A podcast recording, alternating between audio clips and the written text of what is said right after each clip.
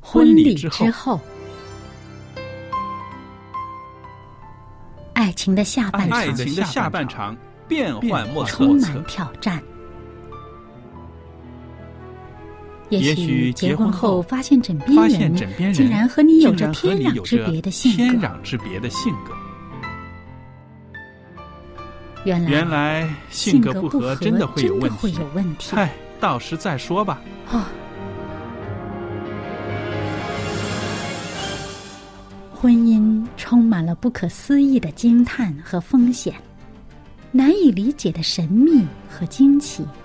独特的喜悦和哀伤。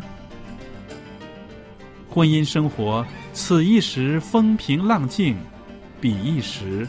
怒涛万丈。幸福的婚姻不是没有冲突的，而是而是有有力能力解解决决冲冲突突。两个人总比一个人好，因为二人人劳碌碌同得同美得好的美果好的效果效。夫妻夫妻是一是一起起承承受受生生命命之之恩恩的的。爱到永远，远，爱到永远。爱到永远。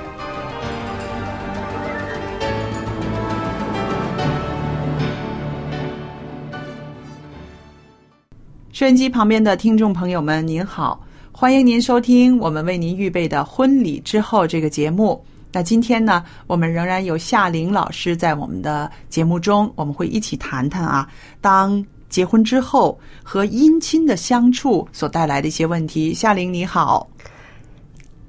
佳丽你好，那今天呢，我们也很高兴又有你来到我们节目中，你参加我们的节目开心吗？我觉得非常开心，尤其是跟你谈话的时候呢，嗯，有一种共鸣感啊呢、对对对。那其实这种共鸣呢，是因为我们呢各自也在婚姻的这个呃道路上也走了十几年了，是不是都有对很多切身的体会？那么我们也愿意借着这个节目呢，把我们的一些体会、我们看到的、我们知道的一些啊婚姻里边的难题，我们在节目中啊可以分担，也可以把我们的经验告诉我们的听众朋友，是不是？是那今天呢，我特别想啊，跟夏老师谈到的就是，呃，你结婚之后，你生活的一些啊要面对的事情。如果听过我们上两次跟夏老师在这儿访谈的这些个听众朋友，会知道你自己的啊、恋爱的经过，在选择配偶的时候，你所啊、的你所有的祷告，你的持守，然后在婚后，你先生是韩国人，我相信听众朋友也知道了。好了，我们印象中的韩国人好像比较大男人主义，对不对？但是我们看到外表的你的先生呢，是非常的温柔的一位啊、老师。那他的民族性在你们的婚姻里边有没有一些什么特彩呢？色彩呢？我记得在结婚之前的三个月，嗯我身边的很多朋友知道我要结婚，嗯是要嫁过韩国人，嗯他们就说很惊讶的这么讲：“你嫁给韩国人呐、嗯哎呦，千万不要啊！嗯韩国人男人打人 的，打女人的，所以，啊、怎么讲呢？啊、这个也不可以一概而论。当然当然，啊、每个人家庭呢，啊、夫妻的相处呢，嗯我之前也讲过，其实需要学习到的什么呢？我也现在要努力的学习呢，相敬如宾。嗯嗯有的时候我们在结婚以后呢，就忘掉了，就是说，很多时候呢，就是很随便，嗯，就呼呼喝喝的，对，没有礼貌，嗯他们觉得心里面不开心。嗯我记得有一次哈，我在房间里面睡睡房里面呢，嗯就想想要一样东西，嗯那我就大声的叫嚷着，嗯我说：“哎，你可不可以帮我拿这个？嗯嗯拿过来。”他呢就不开心，嗯，就说：“为什么我在呼呼喝喝的？”哦好像很没有礼貌，嗯，当他是一个佣人一样的。哦，后来我心里想，哎，怎么会有这种感觉呢？对呀因为我们可能呃，这中种国就是文化的冲突了，对对不对？对他们自己国家的女人绝不会这样子的语气叫他们对干他活，他就觉得你为什么我们我们中国人说，哎呀，老夫老老妻吧，嗯不是你随便一点嘛，其实不应该的，哦，要有礼貌点，就是说你不应该用这种态度对着他说话。嗯嗯，那有也许你对你的父母亲也许可以这样子，但是嗯我觉得也不应该了。但是你对你的丈夫呢，或者对妻子嗯呢，更加的不应该这种的呃态度跟这个语气，哇会很伤感情的。对，所以你这一点提出来真的是很好，很可贵。为什么呢？我就觉得我们现在啊所处的社会哈、在中国、在香港或者在台湾呢、啊女孩子都很娇啊，哎，对不对？对很娇，然后结婚之后呢，还也是在家里面好像是呃很得宠，所以我们就常常忘记了自己的在语气上、在行为上要讨老公欢心的那种、那种、那种啊意愿了，觉得。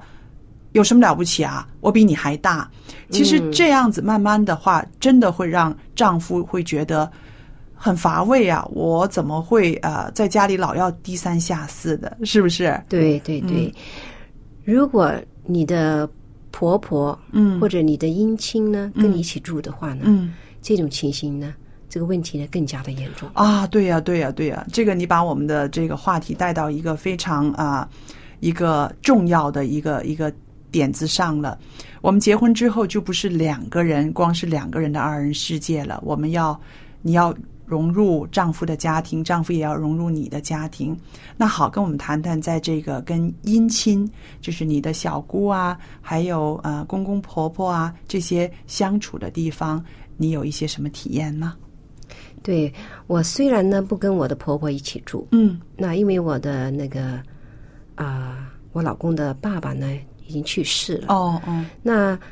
很多时候呢，他有来啊、来我们家嗯就小住。啊，小住的意思就是说，大概一个月、两个月的时间。嗯，开始的时候呢，大家都比较客气一点吧。对对，但是我发觉呢，时间长了以后呢，矛盾也出来了，真的不容易不相处容易，啊，不容易。现在婚姻啊，很多人婚姻里边的问题，有的时候不是小两口的问题，很多时候就是因为这个姻亲的关系，造成了两个人的呃之间有冲突了。那你对谈谈你的经验是怎么样的呢？就好像有一次呢，我那个家的那个扳手啊，嗯就煮了一个啊、呃、样菜，嗯是就是红烧那个呃红烧鱼，嗯因为他喜欢吃鱼嘛，嗯那我就煮了这些鱼。嗯那每天呢都煮了这这这样东西给他吃。嗯那有一次呢，他就说了一句话，其实很伤我的心的，嗯他就说：“哎呀，又是鱼、啊。嗯”就这么说了一句话哈、嗯嗯那我心里想，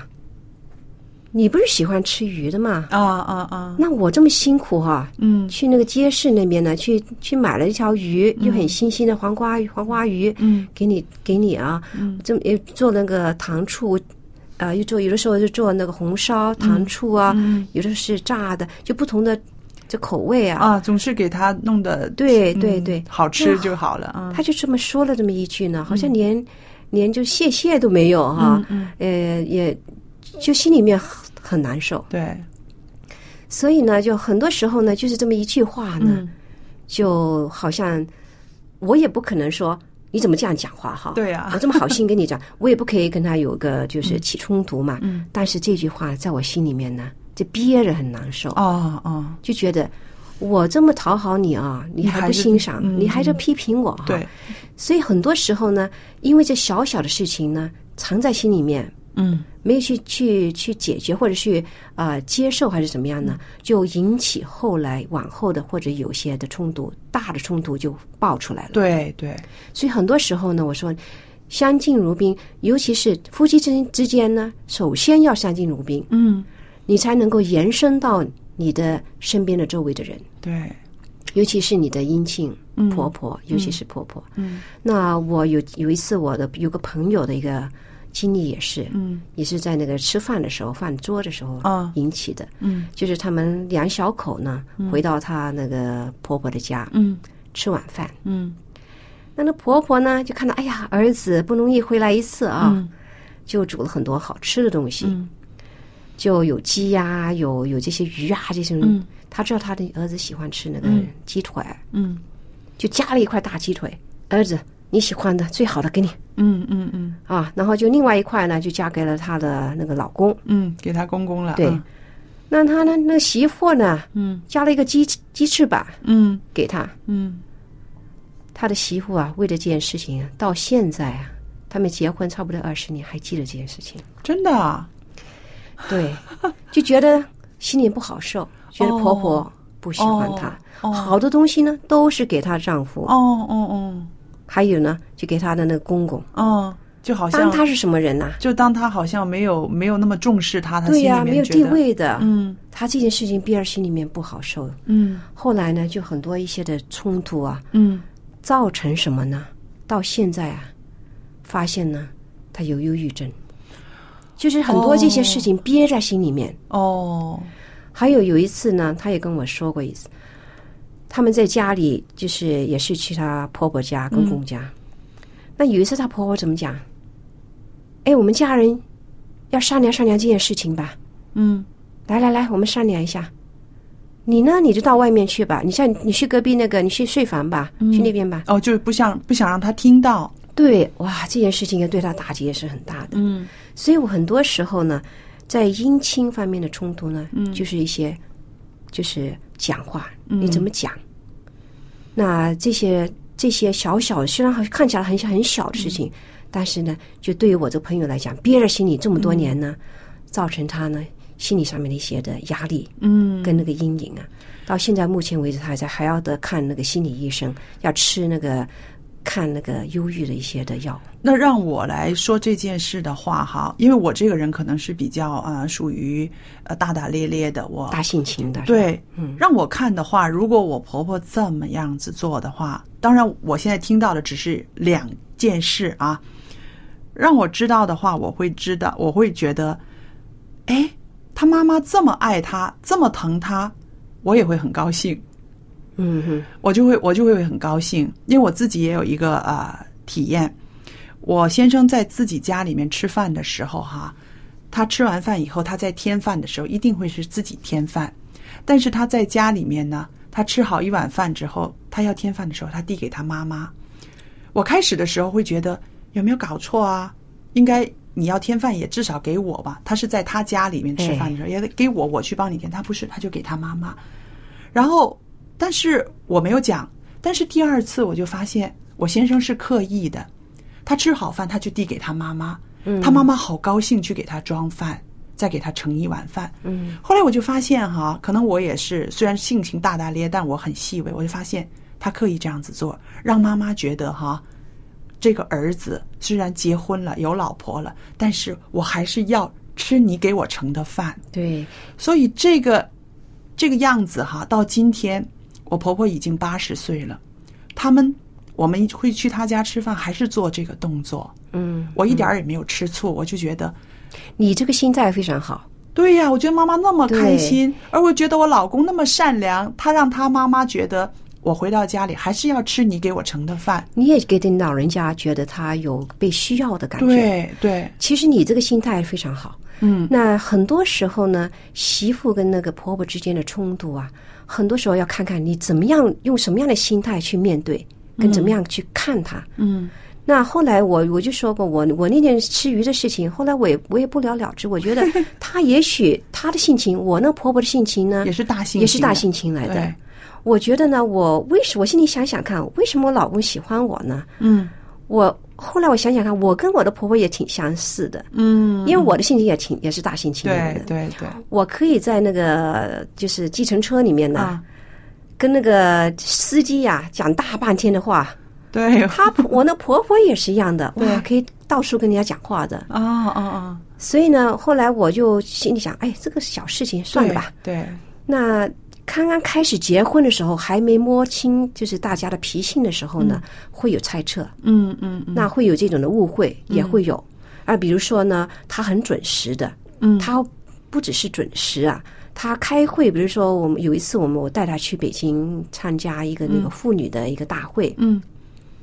他呢，十五分之前就坐在那儿了，哦，他整天会催我的，嗯哎，快点，快点。那我心想，十五分钟还有这么多时间，那催什么呢？嗯那我就不不不喜欢这种情形。嗯嗯那后来我想，哎吧，他老人家他喜欢准时，对这是他的美德，还要提嗯早呢，对，还要提早去。那后来呢，我就说好了，你就催吧。那我说你先去吧。那嗯他也很独立，他就先去，那就跟我的朋友一起去。嗯，那我就让他去吧。那我也不省得我也不用需要照照顾他，对不对？对那后来他我也轻松一点，因为他也很自立嘛，很独立嘛。那所以呢，就是看看你怎么样去面对一些的呃一些问题。嗯而且呢，就是当你摸清对方的一些的性情的时候呢，我觉得就更容易的跟他一些配合，对对。因为他有的时候是没有心的。对对对，所以我想，呃，无论是呃和我们的姻亲啊、婆婆啊、小姑啊，或者是啊、呃小叔子这样子的呃关系也好，或者是普通朋友之间的关系也好，最珍贵的就是说，我们不要猜测人家的意念，哦，对，这个对不很重对要。？对，如果我们常常会猜测的话，就会很痛苦；我们不猜测的话呢，我们就会很活得很轻松，是不是？所以我们说，在这个心态上，做了人家的儿媳妇也好，或做人家的女婿也好，在某方面是需要我们自己反省、自己调节的，你说对吧？对，非常对。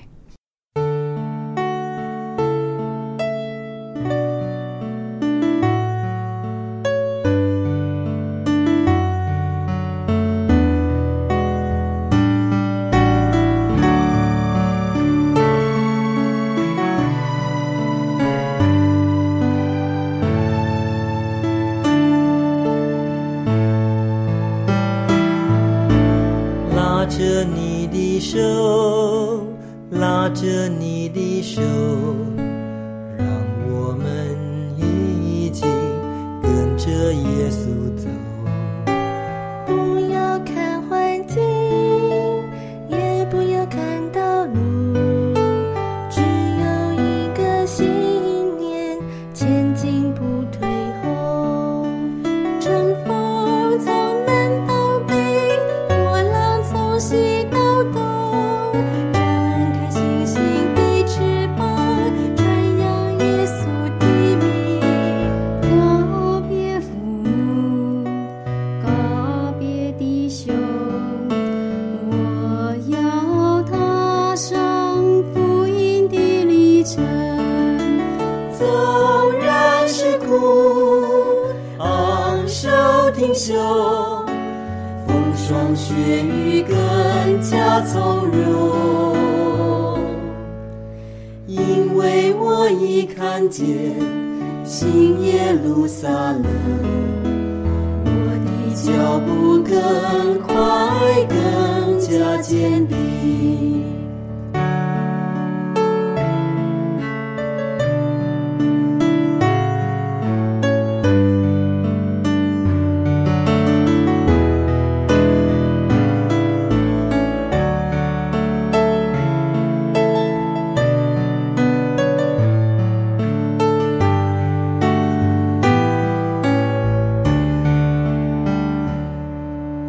拉着你的手，拉着你的手，让我们一起跟着耶稣走。不要看环境，也不要看道路，只有一个信念，前进不退后。春风从南到北，波浪从西到东，展开信心的翅膀，传扬耶稣的名。告别父母，告别弟兄，我要踏上福音的旅程。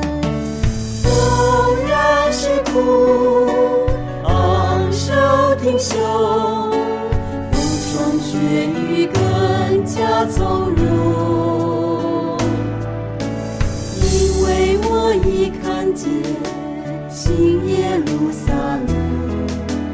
我的脚步更快，更加坚定。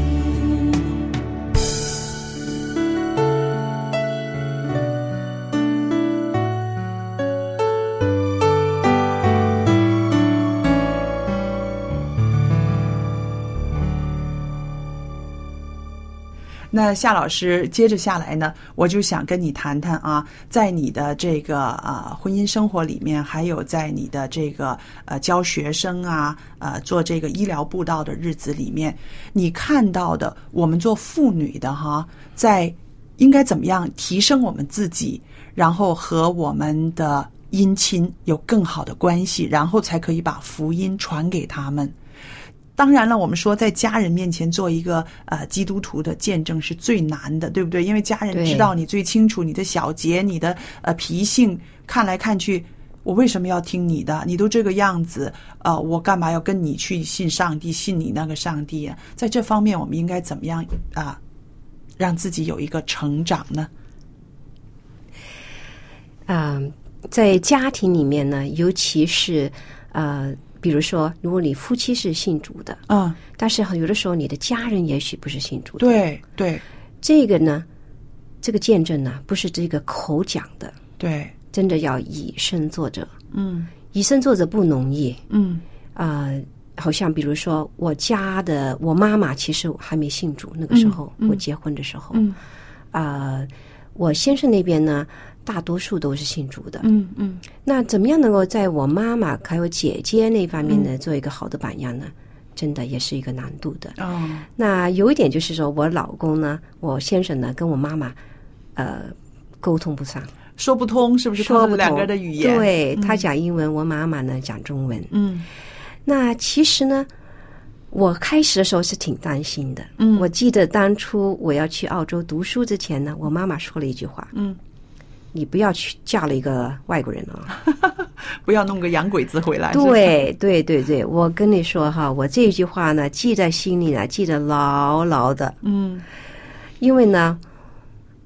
后来我去了，我记得很牢，嗯所以呢，在呃澳洲读书的时候呢，我不敢教外国人，哦所有外国人呢，我就是拒绝的，哦，就是因为妈妈讲的这句话。嗯嗯那后来我认识了我现在的丈夫的时候呢，那个时候我还在美国，啊那啊、我妈妈有一次呢，她刚好去了夏威夷，嗯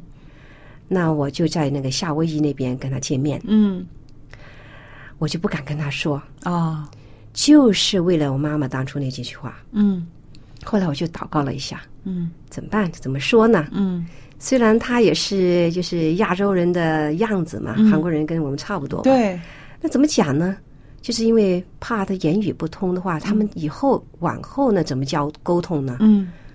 这个就是我担心的。嗯那祷完告了以后呢，我就跟我妈妈说起这件事情，嗯说我有一个要好的男孩子哈、嗯我讲了以后，我就等着他的回应。嗯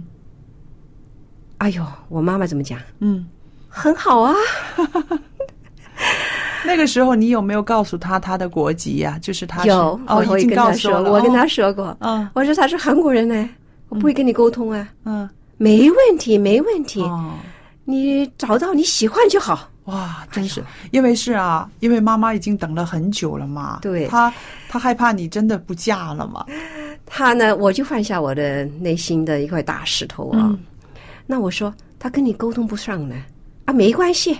啊，用用用手语也好，什么都可以。嗯那那个时候我妈妈还没信主的，嗯那结了婚以后呢，那跟妈妈相处呢，嗯，我老公也很疼我妈妈。对，我发觉呢，我妈妈疼他多过我，好 像很多时候呢，买东西，你说老人家嘛，对，都喜欢就是买一点东西给给你啊，嗯，都是为他着想。哦，他喜欢吃什么都买，都是他喜欢吃的东西。哦，哦我发觉呢，我妈妈好像喜欢他多过我，你想哈，我们中国人来说，女婿啊，就等于是半个儿子，对不对？我猜你妈妈也是非常善良，她想啊、为了我这个女儿，你远道来到我们这边居住，所以你妈妈总是啊、要加倍的疼她。对，而且我妈妈呢也只有两个女儿，没有、没有儿子，嗯嗯所以她就很疼她。嗯嗯所以后来呢，我就觉得，哎，反他反反而呢，他们两个人相处呢没有什么问题。嗯。那这个时候，我特别想问你一个问题，就是说你们。知我知道你们有祷告的生活，你们怎么样为两边的家人祷告带祷呢？我每天呢一定会帮我妈妈跟我的婆婆祷告，嗯因为年纪大的时候呢，尤其是我的婆婆呢现在是独居，嗯那我妈妈这边呢，她也是自己一个人住，对因为我婆婆刚刚去，外婆刚刚去世，哦以后她也是自己一个住。那我一定跟他们祷告，嗯，早上晚上一定祷告，因为呢，让上帝照顾他们。对，有的时候很遗憾的就是呢，我们不能够不能够亲自的照顾他们。嗯嗯嗯，虽然呢，呃，你刚才也说过，异国的那个呃结婚呢，嗯，也是不容易，尤其是呢，嫁给韩国人。哦而我先生呢，男孩子来说他是排第一，哦，长子，长子。虽然他有个姐姐，嗯但是韩国人呢，他们有一种的习惯，嗯就是说，啊、长子呢一定是跟妈妈住，要负担家长负的担家长。对对，嗯那那个时候呢，他的那些呃妹妹啊，嗯跟姐姐有跟我们说提过这件事情。嗯虽然他有三个其他的兄弟，嗯有三个弟弟，嗯他也这么提过。但我我的心态是什么样的？我觉得也应该的。嗯你就是父母亲养你这么大的，嗯就是他们老的，他们也需要照顾的话，真的有需要的，我们也得要尽这份的责任。这个已经是我觉得呃，夏玲这个是最珍贵的了。嗯那因为什么呢？真的在实际生活中，真的是两个人一起相处的时候，我们不知道会遇到什么问题。但是如果在心态上，你首先排斥他的话，就肯定不会有一个好的对，关你系，对的态不度对就不同了。对，所以你这方面我都觉得啊、很了不起，很好啊。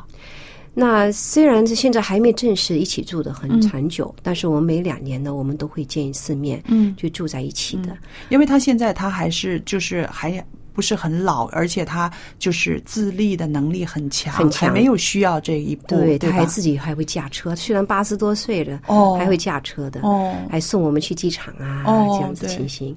那我觉得就是我们也是一个责任来的啦。对，那虽然有矛盾，但是我觉得就是两个人，呃，或者是跟家人相处的时候呢，就是要怎么样呢？要面对它。对对对，尤其刚才你所说的，就是呃一些小的事情呢，我们要当面讲清楚。嗯嗯，有的时候就是猜测，就是很带来的伤害的更加的大。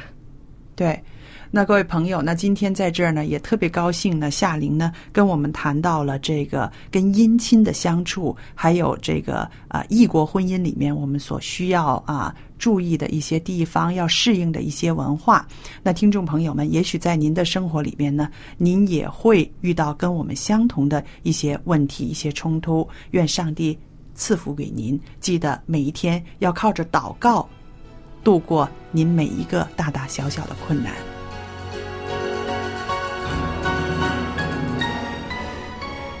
各位朋友，快乐的时间过得特别快，是不是？又来到了我们节目的尾声了。那今天很谢谢您收听我们的节目，